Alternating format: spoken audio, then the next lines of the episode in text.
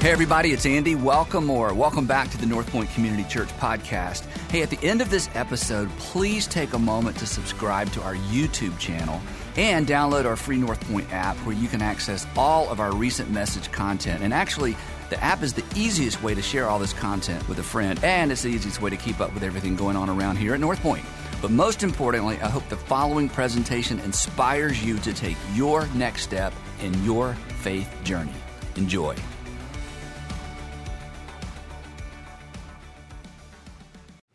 So um, I've told you this before, um, but I am, and, and, this shouldn't come as a surprise because of what I do, but I'm so fascinated by conversion stories and deconversion stories. You know, people who come to faith and then people who lose faith. And for whatever reason, I'm seemingly most interested in deconversion stories, you know, because I'm always wondering why do people lose their faith, uh, their faith, uh, you know, Christian faith? Um, what triggered it? Um, usually it's a process. It's not usually, you know, an overnight event. People wake up and realize, I don't think I believe that anymore. So I'm always interested in those blogs and books and articles and interviews with people who lose faith. And again, and eventually, it seems like in these stories, oftentimes there's an event, but it's not just an event. Um, and if it's an event, it's usually a negative event.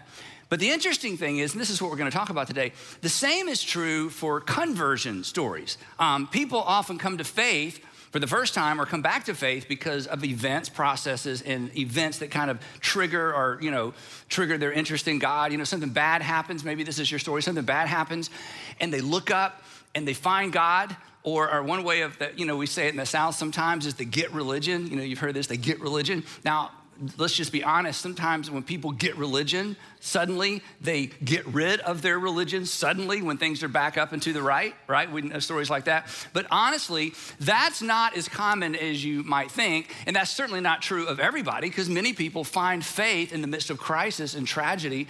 And their newfound faith or their rediscovered faith often is the thing they would say that got them through. Again, this is our story for many of us. This, this, it was the thing that got them through the difficulty. Um, so, you know, some people find faith in tra- tragedy, but again, some people lose it. You know, they're, they're going along, they go into church, they believe what they've always believed, and then tragedy strikes, and they wonder, where is God? You know, they look up and ask the question, where is God? And, and many of us, probably all of us at some point in our life, have found ourselves either saying this or thinking this. And then for many people, they get no good answer and they walk away from faith. But again, these stories, even though they get highlighted sometimes, this is not as common as you might think. In fact, it's just the opposite. And the reason I know it's just the opposite is because every Christian you know, and, and many of you, obviously, most of you are Jesus followers, many of you watching are Jesus followers, you know your own story that you've had tragedy and loss and suffering, but it hasn't, you know, it's caused you to ask some different kinds of questions, but you haven't lost your faith. Um, and this is why, and this is just kind of me meandering for a minute before we get to the message. Um, this, is, this is why, and this is kind of long, but I wanted to write it out for you. This is why people who leverage injustice and suffering as an argument against the existence of God, which, you know, the new atheists, you know, people who are high level academics who, when they talk about, you know, you know, belief in God, this eventually surfaces pain and suffering in the world. Those who leverage injustice and suffering as an argument against the existence of God, it's so interesting in my experience. They usually leverage injustice and suffering experienced by other people, not their own. People they don't even know. They basically point to the general pain and suffering in the world. And they say, look at all the pain and suffering in the world. How could there be a good God? But they rarely ever point to their own pain and suffering. Um, in fact, you, you have not only heard this argument, maybe you've made it yourself. It may be the reason you have abandoned faith or are having a hard time coming to grips with you know, Christianity. It goes like this if God is good, right? I mean, we've heard this a thousand times. If God is good, why is there so much injustice and suffering in the world. And I, I, know I'm maybe getting in your business a little bit too early in the message, but I would just say this if this is something you wrestle with, and, and if this is a reason that you have abandoned faith, here's my suggestion. Um, I think you should ask some people who are suffering but who are maintaining and have been able to maintain their faith in spite of their personal pain and suffering. I mean, if this is like, how can there be a good God, pain and suffering in the world? As long as it's 30,000 feet away, as long as it's kind of out there as an, as an intangible sort of an idea, that's one thing. But I would challenge you to talk to some people of faith who've experienced pain and suffering and yet have been able to maintain faith. And I'm almost done, okay? We'll get the sermon. Because it seems to me, this is just me, it just seems disingenuous to me to leverage the suffering of people who believe in God as evidence that there is no God. I just think if, if you want to leverage your own suffering and, and, you know not to believe in God, I get that. We're going to talk about that in just a minute. I really do get that.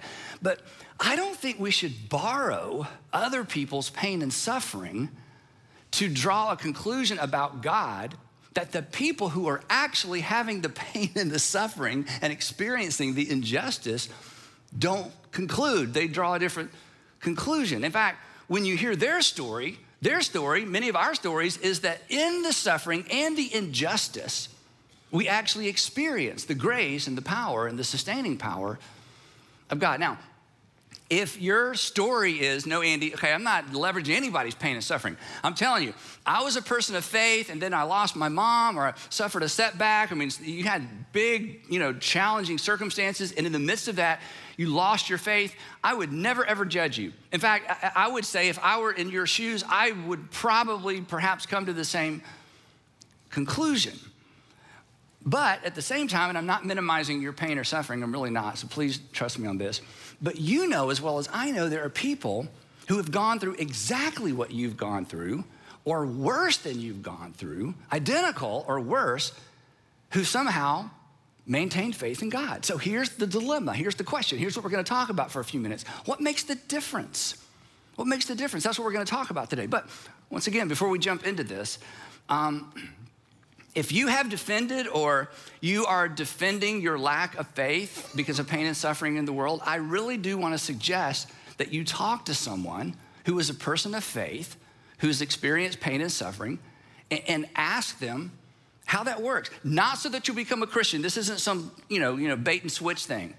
But because I really want you to understand if this is your if this is your objection to faith, and it's it's the biggest objection to faith, I just want you to understand, because you're smart, you can figure this out. That there, there really is not an argument against the existence of God based on pain and suffering in the world. In other words of saying, uh, another way of saying it, suffering does not prove that God doesn't exist. In fact, there is absolutely no logical or rational correlation between pain and suffering in the world and the existence of God. All pain and suffering proves is that the God who doesn't allow pain and suffering doesn't exist. I mean, we can't deny that there's pain and suffering in the world, right? So clearly, there is no God who doesn't allow pain and suffering in the world. We can all agree on that. But here's the thing Christians have never believed in that God. That, that's not the God we pray to, the God that doesn't allow pain and suffering in the world. We don't even believe in that God. If, if your thing is, I don't believe in God because there's pain and suffering in the world, we agree. We don't believe in a God who doesn't allow pain and suffering in the world either because there's pain and suffering in the world. How silly would that be? But that's not the Christian God. On the contrary, in some ways it's worse.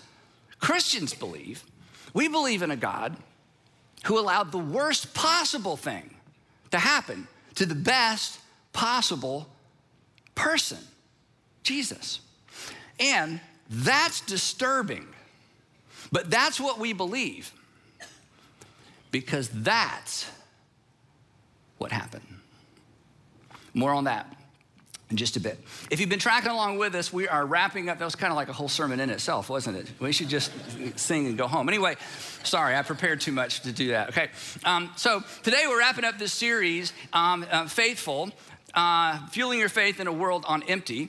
And the premise of this series is that when Jesus showed up in the first century, his agenda for his followers was that they be men and women of big, bold, active faith, faith that would do things and confront things and change things, um, which explains, of course, his, his initial invitation, which was follow me follow me, as in live in a different direction, live a different kind of life. And Jesus never changed his invitation. Now, eventually, the church came along and kind of dumbed it down and watered it down a little bit. And the church reduced it, and this is what many of us were raised on when we grew up in church. Uh, the church reduced it to simply believe in me. Like all you gotta do is believe some things, which is way easier and way safer and far less demanding than follow me because no change is required. Which is why for so many Christians, their faith is so weak because faith is a muscle. And if you don't exercise it by following, if it's just something that resides in your head, it gets weak and it atrophies and it becomes frail and fragile. But Jesus never invited people to simply believe true things about him. He invited us to follow him, to wake up every single day with this question. And we've looked at this every, in every single segment of this series. What would I do? This is the question to wake up to. What would I do? Not simply what would I believe, but based on what I believe about God, based on what I believe about His Son, what would I do? How would I respond? How would I live? How would I react? What would I attempt? What would I initiate if I was confident, absolutely confident, that God is it with me? So, in this series, we've been asking the question what facilitates over the course of, uh, of, time, what fuels and facilitates the development of that kind of follow Jesus, active, enduring faith? I mean, how do you get that? Because if you've met people who have it, um, you, you sort of want it. And when you meet people who have it, who are going through difficult times, and their faith is just rock solid, and you think to yourself, I don't know how I would respond to that, but my goodness, they, their, their confidence in God is clearly sustaining them. You want that. So we're asking the question, how do you get it? What are, what are the essential ingredients to that kind of faith? And based on talking to lots of people and based on the, the life and the message of Jesus, we're convinced there are five things. There are five things that God uses to grow our faith. There may be 12, but we're sure there are at least these five because every time somebody tells their faith story, they eventually talk about one or all of these five things. So we've explored the first four. Today, we're going to explore the fifth one, the last one. But I just want to say this if you have missed any of this series, I really want to encourage you to go back and watch or listen to the whole series. And if you're watching on a browser, it's all there for you on our website. If you're a part of North Point Community Church, it's on our North Point Community Church website. It's on my YouTube page. And again, all of this is free and it's going to be there as long as you're paying your power bill, okay? So we, I just want to encourage you to catch up if you find today intriguing and this is your first time joining us or the first time joining us in a long time. So We've looked at these first, the first of the four faith catalysts. I want to review real quick and then we'll look at the fifth one. First uh, week number two, we talked about the first one, which is practical teaching. When people tell their faith stories, they talk about the first time someone opened the scripture for them in such a way that they knew what to do with what they were being taught. They got handles and application. And we said that when our acts, our ACTS, when our acts of faith intersect with God's faithfulness, our faith gets bigger. The second one was personal ministry. People talk about the first time they stepped into a role where they were serving other people in Jesus' name. It was a mission trip. They led a small group. They got involved in their church. They got involved in a local nonprofit. And they walked in the door and they thought, I'm not prepared. I'm not qualified. And I don't know all the answers. And they just walked in anyway. And they talk about what happened on the inside of them because of their willingness to serve other people. Then we talked about providential relationships. When people tell their story, everybody's story always involves involves other people. You know, I wasn't really a church person. I wasn't really a Jesus person. I wasn't really a person of faith. Then I met this girl. Then I met this guy. Then we got these new neighbors. Then I found out my boss was a Christian. Then my mom remarried and my stepfather began taking us to church. There are always these people. And when we look back on our stories, it's like God just dropped them into our lives at just the right time. Then the last time we were together, we talked about the fourth catalyst for faith, which is private disciplines, private disciplines, or private spiritual disciplines. People talk about the first time they begin to pray consistently, read their Bible consistently, attend church consistently, give financially. They begin giving a percentage on a regular basis. And these were disciplines. And they began as ought tos, and then they became want tos. And when people tell their story, they say, you know what? Those little deposits of time over time, little deposits of time over time did so much for my faith. So today we come to our fifth and final catalyst, or the fifth and final thing that God uses to grow our faith, and we refer to it as pivotal circumstances. Pivotal circumstances. When people tell their faith story, when I tell my faith story, when you tell your faith story, people talk about something that happened. Generally, it was a big event. I mean, when they look back later on their lives, they're like, you know, that event, that was a pivotal time in my life. That was a pivotal circumstance. Oftentimes, they're disruptive, um, they're catalytic, it causes a lot of change. They're defining, we might even say these were defining moments for me. And sometimes they're positive. When I got married, it was a defining moment for me. I finally began to take faith seriously. Um, when we had, the, my, when my little boy or my little girl was born, the birth of a child can be a, a positive faith building event. I, I, remember for me, um, it's so emotional, it's hard to even say, so I'll try to say it real quick and, and try to remain unemotional. I can remember the first time holding Andrew, our oldest, thinking to myself, if it ever got from my head to my heart that my heavenly father could possibly care this much about me, it would change my life forever. I got to keep going. Okay. So I just I just remember thinking, I mean, the birth of a child is like it just opens up so many doors and so many windows. Um, sometimes it's a new opportunity. So there are positive events that come along that kind of blow people's faith up, but oftentimes it's a negative experience. It's the loss of a child. It's the loss of a marriage. It's the loss of the future, our health, or a career. And suddenly we find ourselves looking up for the first time in a long time. We find ourselves saying, okay, if there's a God, where's God? In fact, you might be watching today because you're in the middle of a pivotal circumstance. You may be back in church for the first time in a long time because you're in the middle of a pivotal circumstance and you need something. And you're not even sure what something is, and you're not even sure there is any something. But something has happened and for the first time or the first time in a long time, you're just, you find yourself open and you're a little bit nervous about it. And you're really nervous because I'm talking about it. And for somebody today, this may be a defining moment, not because my sermon's good, but because of what you're going through right now and what we're talking about today. Because you were fine and then you weren't.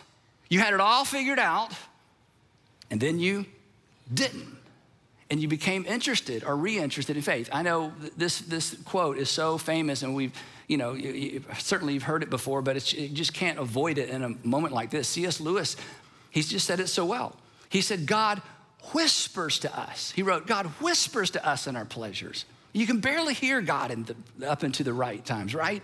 He speaks to us in our conscience, but he shouts in our pains. It is his megaphone to rouse a deaf world. And maybe today, in this moment, this weekend, this season of your life, whenever you're watching this, it's as if the pain, the sorrow, the suffering has awakened you and you're asking important questions for the first time in a long time. Because the truth is, we're fine without God until we're not. And that's often when faith flickers back or flares back to life. Now, if you're a bit skeptical, and, and I, I am by nature a bit skeptical, so let me just sort of say maybe what some of you are thinking. You're thinking, you may be thinking this. I would be. I would be thinking, okay, see, I know what you're going to do, Andy. This is what Christians do. They, God is in a bind. God is in a real bind because God is a good God and loving God, and Jesus died for our sins, and God loves us. And yet the world, it's a total wreck and a mess, and people are dying all the time, and children are suffering. So you Christians, your God is in a bind. So you come up with all these sneaky ways to somehow rectify the fact that the world is a mess, and God is good, and God is love, because you know there is an unresolvable tension there, and that's what you're trying to do. You're trying to resolve an unresolvable tension. So if you were thinking that way, maybe I just think that way. Here's what helps me with that, and maybe this will help you with that as well. That the authors of the New Testament, like Matthew, who was a tax collector, and Mark, who knew Peter, and Luke, who interviewed all the eyewitnesses, and John, who traipsed around with Jesus, and Peter himself, who was with Jesus from the beginning, and the Apostle Paul, who hated Christians and became a Christian. When you look at their lives and when you read the story of their lives, these were, this is amazing, they were at the epicenter of the activity of God on planet Earth, if the New Testament is a reliable account of actual events, which I believe it is. They're at the, I mean, they're right at the epicenter of God's activity in the world because Jesus has shown up in the first century. And yet, these men and the women that accompanied Jesus suffered like crazy physically. They suffered injustice, they suffered persecution. I mean, anything we've suffered, they've suffered at times 10. And yet somehow they maintained their faith in a good God. In fact, the amazing thing is, John, the Apostle John, is the one that introduced this idea to the world that God is love. I've, I, we've talked about this. I mean, and if you would have stopped John, John's writing, God is love. We're like, wait, wait, wait, John, John, show me the love in this world. John was saying, no, no, no, not in the world. The world's a mess. But I'm just telling you, I stared into the eyes of love when I spent time with Jesus. And I'm telling you, I'm convinced Jesus was God in a body. And if God is anything like my rabbi, I'm just telling you, God is love. These men brought us the gospels from a time when they were suffering like crazy. The point being this they saw no tension, they saw no conflict between a good, loving God and pain and suffering in the world because they didn't dodge it, they experienced it. Now, for example, James, uh, the brother of Jesus, which is so cool, right? James, the brother of Jesus, who was murdered. This isn't in the New Testament. Josephus tells us this later. He became the leader of the church in Jerusalem in the first century. And I won't go into the details, but basically, he got framed and they took him outside the city and they stoned him to death, which is a terrible way to die. He suffered and he died because of his, he believed his brother was his Lord.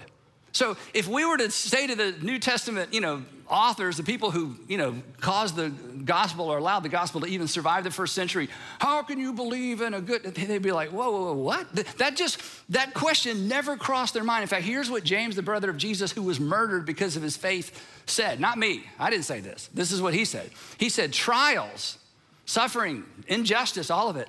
He said, they're tests. Well, then we have to ask the question, what are they testing? I'll let him tell you. Here's what he says. Here's what he says they test. He says, You know that. He's writing this in the book of James. You know that the testing, there it is, of your faith. Your faith is being tested. Our confidence in God is being tested. And, and what's the point of God allowing our faith to be tested? James says, Well, I'll tell you. The testing, this is amazing. You know that the testing of your faith produces perseverance, or specifically, it produces persevering or enduring faith. It makes your faith bigger.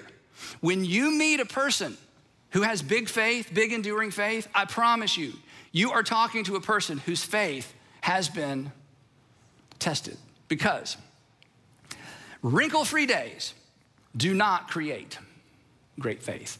In fact, this is disturbing, but you should take this with you. We don't even know, we don't even know what we actually believe. We don't even know what we actually believe until what we claim to believe has been tested. It's all right here. And as we're gonna see in just a few minutes, the reason perhaps your faith collapsed under pressure, the reason your faith, you feel like your faith is collapsing under the weight and the circumstances of life, is because perhaps for the first time in a big way, your faith is being tested and you are discovering what you truly believe. And that's not a bad thing if on the other side you come out with your faith intact. You, you may be familiar with the name Greg Laurie. Greg is a pastor on the West Coast, and I've met him a couple times. We're not friends. I would love to be his friend, but he lives on the West Coast. But I've met him a couple times, and I like him so much, and I love his voice, and he's a great preacher. And I've always enjoyed listening to Greg. I just discovered, I, I, I don't know how I missed this, I just discovered recently, a few months ago, that in 2008, his son, I believe it was his oldest son, was killed in a car accident. Just a tragic, random, I mean, made no sense at all car accident. And when I, I heard him talking about this, and when I heard him talk about this, I thought, oh my goodness, now, all those things I heard him say, and all that bold preaching, and that is big, he's, he's so good, suddenly it's in a different context for me. I'm thinking, okay, this isn't just some preacher trying to build a big church. You know, he's just not trying to make a living. This is a guy whose faith has been so tested. He means what he's saying because he's walked through the valley of the shadow of death and he's come out on the other side with this extraordinary confidence in God. And, you know, when I heard this, I, I, I just thought, wow, I just love and respect him even more. It caused me to lean in more. Now, he has a version of this. This is he has a shorter version. This is what Greg says. I love this. He says, a faith that can't be tested, it can't be trusted. Because if our faith hasn't been tested, come on, we don't really know if we really believe what we claim to believe. Now, so fascinating.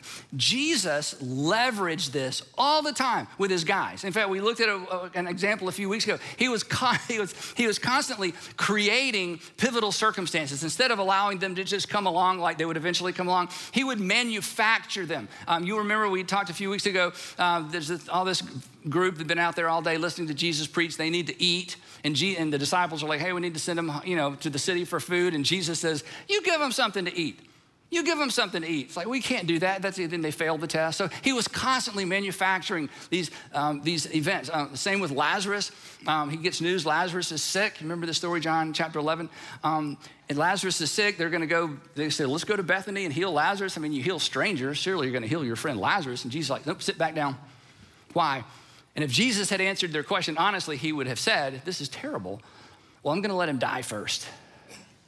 It's like, what? What kind of, I thought God was a good guy. I'm a good God. Hang on, I'm going to let him die first. But man, he's going to be famous 2,000 years from now. Everybody's going to know. So just hang with me. It's going to work. Uh, he, I don't know if he would have said that or not. The, the point being, th- this is terrible, but you have to embrace this. Jesus manufactured pivotal circumstances for his guys because he had a short amount of time in order to get them ready for what was coming. So at the very end of his ministry, at the very end of his ministry, famous story, um, he's met, met, with the guys. You know, this is he's about he's about to be arrested. They don't see it coming. He's told them, but they just can't see it coming. And he says to Peter, he says, Peter, heads up. Your faith is about to be tested in a really, really big way. Jesus looks at Peter and says, It's coming. Your faith, your confidence in me is about to be tested. Again, I'm not making this up. This isn't trying to cover God's tracks. This is, this is how it works. This is the norm. Your faith is about to be tested. And then he says this this is so cool. But Peter, I have prayed for you that your faith may not fail. So there it is. Jesus says, I see it coming, Peter. Your faith is about to be tested, and I'm praying for you that your faith won't fail. And Peter is so offended. It's like, Lord, you remember this if you grew up in church? Lord, I am ready to go with you to prison and to death. He thought. But that faith had not been tested. And when it was tested, he failed. It was a pop quiz. He was not ready. A 13 year old girl walked up and said, you're, you're a Galilean. You were with, I am not. And he, you know, I mean, he denies Jesus three times. Then he watches, he fails that one. He watches Jesus crucified, fails, runs to the city. After the resurrection, Jesus calls him aside. It's so cool. He restores Peter. And this is the amazing thing. This, is a, this was a hard lesson for me um, as I was sort of digging out of my judgmental phase many, many years ago. Then Jesus takes Peter, who failed all the faith tests, and puts him in charge of the whole enterprise. You're in charge. Wait, wait, I failed all the tests, I know, but see, your faith is stronger now. You've been tested and failed, tested and failed, tested and failed, but I think you're ready. You're in charge. this is this is how it works. And then this is so dramatic. We can't, again, we can't imagine this. About two months later, after the resurrection, about two months later, Peter and John go up to the Temple Mount to pray. I don't know why they kept hanging out at the temple. Every time they went, they got in trouble. They go to the temple, they're on their way, and they pass this gentleman who has been lame from birth, never walked. He's over 40 years old, we find out. So, uh, for maybe 20 years, 25 years, we don't know. We know that everybody around the temple knew this guy. So 20, 25 years, his friends would pick him up in the morning, clean him up, feed him some breakfast, set him outside the temple in the shade, and he would just beg so Peter and John are coming to the temple. He's begging, and Peter's like, hey, let's be done with this. And he heals this guy. They go on up the stairs into the temple, and of course, the guy follows him, and he is jumping, and he is so excited, you know, and he's like, look what happened. And everybody knows who this guy is. This isn't a stranger, this is a well known beggar. I mean, people know his name. Well, this causes a disturbance. Peter and John are arrested. They're thrown in prison, or not prison, they're thrown in jail for the night. And then here's the drama. The next morning, they bring him out. And now Peter, who has failed all the faith tests, is standing in front of, uh, Luke tells us, Luke, who investigated all this stuff in the book of Acts, says that they are brought before Annas, Caiaphas, the high priest, and basically, you can read the list of names, the very men who arrested Jesus and took him to Pilate and convinced Pilate to crucify Jesus. Peter is now standing in front of those very same guys. These men, their number one priority in Jerusalem is stamp out this Nazarene sect. We got rid of the leader. Now there's all the minions running around. Let's collect them, let's find them, and let's stamp them out. And by the way, we're not going to take you to Pilate. When Pilate got rid of the head of the snake, we decided we can take care of the body because later they're going to drag Stephen outside the city gates and they just stone him. They don't take him to Pilate. So it is open season on the followers of the Nazarene. And this, these, in other words, these men, this is life or death conversation. And Peter has another pop quiz. So there they stand in front of the guys that have all the power. And they say to Peter and John, Peter specifically, by what name did you do this? Now, we wouldn't ask the question this way, but here's what they're asking. You're not still following the dead Nazarene rabbi, are you? This is your opportunity. This is your get out of jail free card. All you have to do is say, Well, we didn't really use a name. You know, I'm not really sure what happened. I mean, we, we're just trying to help him. I, we, we're good. And Peter signs his own death warrant.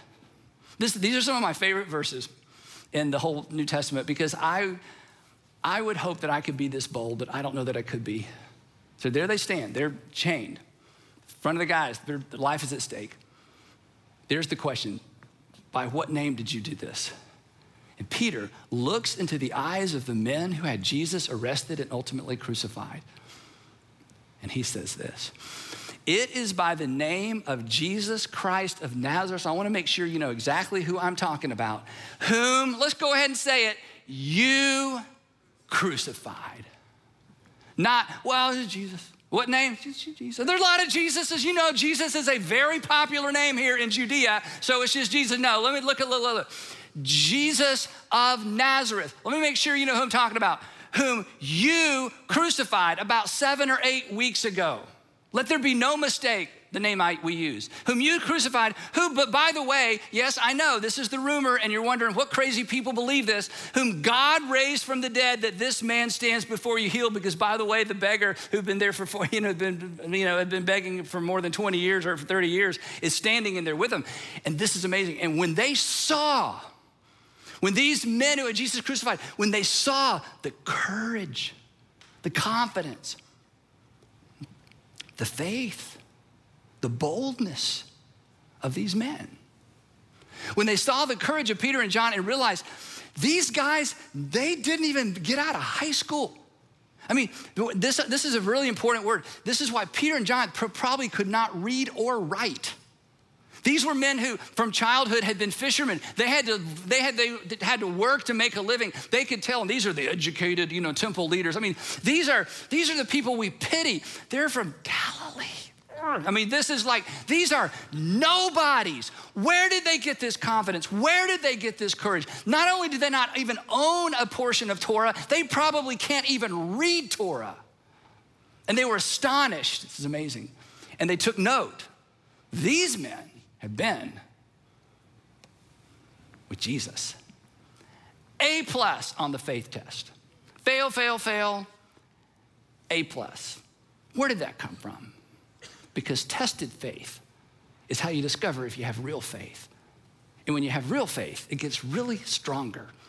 And the tests continue to come. And the faith, and this is, I gotta finish this real quick. I wasn't gonna tell you this, but I love this part. When they finish, they can't punish him because everybody in the city knows what's happening. Everybody knows who this guy is, so they warn him, don't speak anymore in this name. And they're like, eh.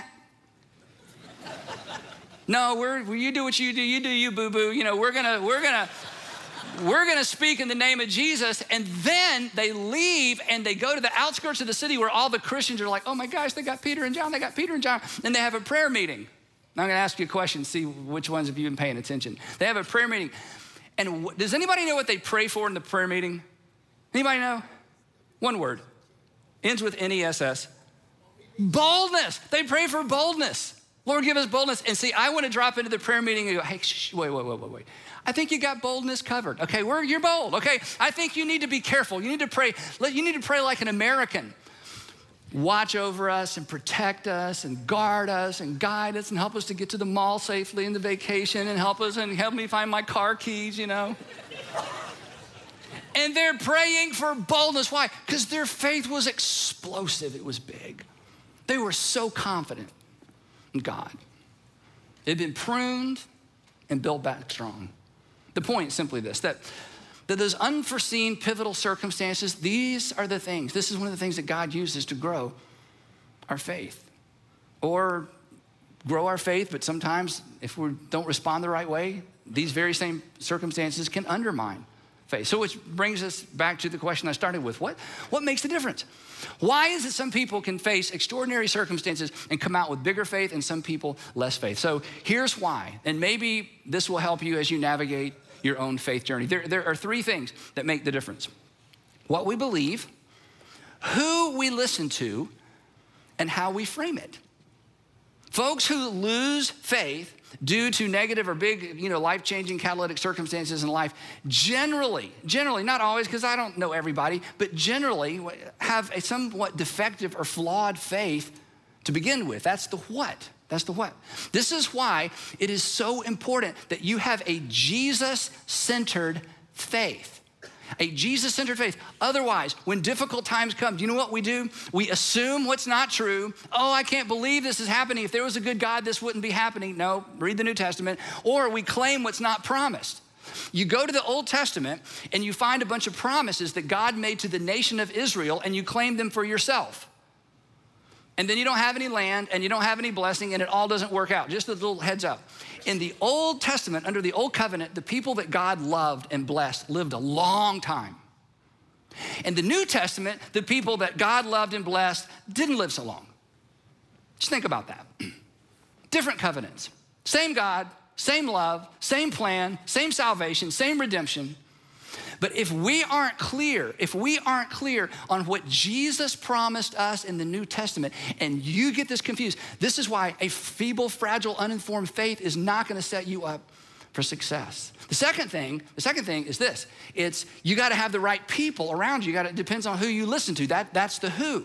If you don't have people, I don't have people around us to help us contextualize our pain and suffering, we're going to draw all the wrong conclusions.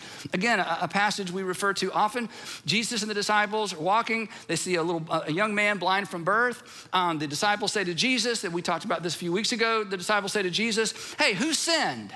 Because the reason this kid's blind is because of sin, right? Somebody sinned. Did he sin or was it his parents? You know, they miscontextualized his suffering.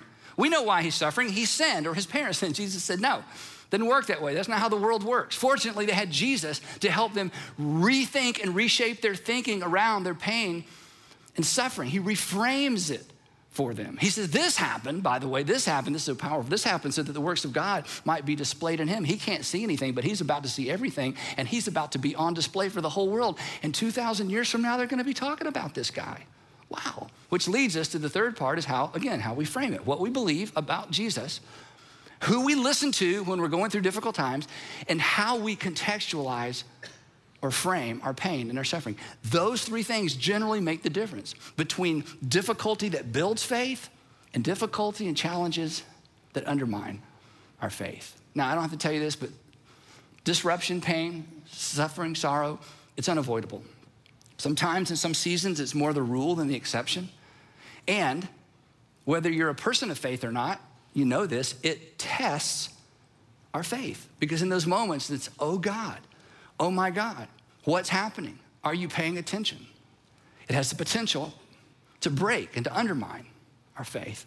But when viewed through the proper lens, it has the potential to grow and strengthen our faith. It's one of the five things that God always uses to grow and strengthen our faith. This is why, and I know I say this all the time, it's why we should pray every single day Lord, help me to see as you see. Help me to see as you see. Help me to see as you see. Help me to see this circumstance, this pain, this suffering, this illness, this challenge for my children. Help me to see it the way you see it. Help me, this is how I pray it. Help me identify your hand in it. Or to quote Train, I need a sign to let me know you're here. I just need to know that you're involved. Because, isn't this true? If we can spot God in it, if we can spot God in it, aren't we more likely to maintain faith through it? It's like, God, I just need to know you're here. I just need to know that you know. I just need to know that you're involved. Help me to see the way you see. I'll close with this. On the eve of two and a half days that would reduce the disciples' faith to ashes. I mean, the crucifixion of Jesus, it was the, it was the test they all failed. So, on the eve of his arrest and crucifixion, he's gathered with the 12 and he's given them one last charge and he says this to them and he says this to you. In fact, maybe he says this to you specifically today. He says, Okay, I've told you what's gonna happen. I've told you what's gonna happen. I've told you what to expect. I've told you I'm leaving. I have told you these things so that in me you may have peace. Because the circumstances are about to evaporate, they're about to deteriorate quickly. But if you will stay in me, if you will stay connected to me, if you will continue to see the world the way I have taught you to see it, you'll have peace. Now, in this world, you're gonna have trouble. This is a promise no one has on their bathroom mirror. Right? Oh, you can memorize in this world you have trouble. Yeah, I got to remember that. In this world, I got trouble. No, okay. If you if you want to know what Jesus promised, okay, he did not promise wrinkle free. This is the this is the worst night of his life, about to go into the next, you know, the worst day of his life. And he says, guys, in me, you can have peace. You get outside of me, the peace goes away because in this world, you will have trouble. In other words, the God who doesn't allow bad things to happen to good people, that was not the God of Jesus. And then this, but take heart, have faith, trust me, lean into me, follow me, because I have overcome the world. And they did. And that's why we're here. And that's why so many of you have maintained your faith through circumstances that the rest of us could only begin to imagine. The world is broken. Your Heavenly Father is faithful. The folks closest to the action who followed in the footsteps of Jesus confirm that. And there are people around you today who would confirm that as well. Because in the midst of their trouble, their faith in God sustained them. And in the aftermath, they would tell you their faith is deeper, it's richer, it's bolder, it's been tested. They know what they didn't know before that what they believe is what they actually believe. Of the things that God uses to grow our faith, this is the one we don't choose. This is the one that chooses us. And when it does, because of Jesus, who did not dodge suffering but chose it freely, because of him, we can continue to believe, knowing that our faith is not in vain. He's told us these things so that in him we can find peace. In this world, you'll have trouble, but continue to believe. Take heart. He has overcome the world. Three quick questions to talk about over lunch or during your small group this week. Number one, James says the testing of our faith uh, creates confidence in God. How has that worked for you? Number two, if God uses pivotal circumstances to build our faith, what should our response be? But what is your go to response? And then number three, I'm going to give you, repost this quote from C.S. Lewis. He whispers to us in our pleasure, shouts in our, the pain is the megaphone for the rouse the deaf world. Do you know someone who came to faith after being awakened by the megaphone of pain? God is most honored. God is most honored by our circumstances, circumstance, uh, circumstance defying, trust God anyway faith. And for the rest of your life, for the rest of your life, these five things we've talked about are going to interface with your life, and they're going to be things God uses to grow your faith. Some of them you have to be proactive with, some of them you're simply going to have to respond to. So stay connected to an environment where somebody is opening scripture and telling you what to do with what you hear. Be intentional relationally, be available to other people, right? Embrace the spiritual disciplines and serve, because in serving, we find our inadequacy, and there we find the, the adequacy of God. And last but not least, be on the lookout for God in the pivotal circumstances of life, because these are five things for sure that God will use to grow your faith. Let's pray. Father, thank you for the reminder Father, I know there are men and women in this room, students in this room who could tell their story today, and we would be in tears because of what they faced, and we would be in tears because of their confidence in you and your faithfulness to them. So, for the man or the woman who's really struggling right now, I pray they would find someone to talk to, and that the story of faith in someone else's life would perhaps give them faith to rekindle their faith. So, do whatever you need to do but give us eyes to see and help us to discover you in it so that we can trust you to get us through it. In Jesus' name, amen.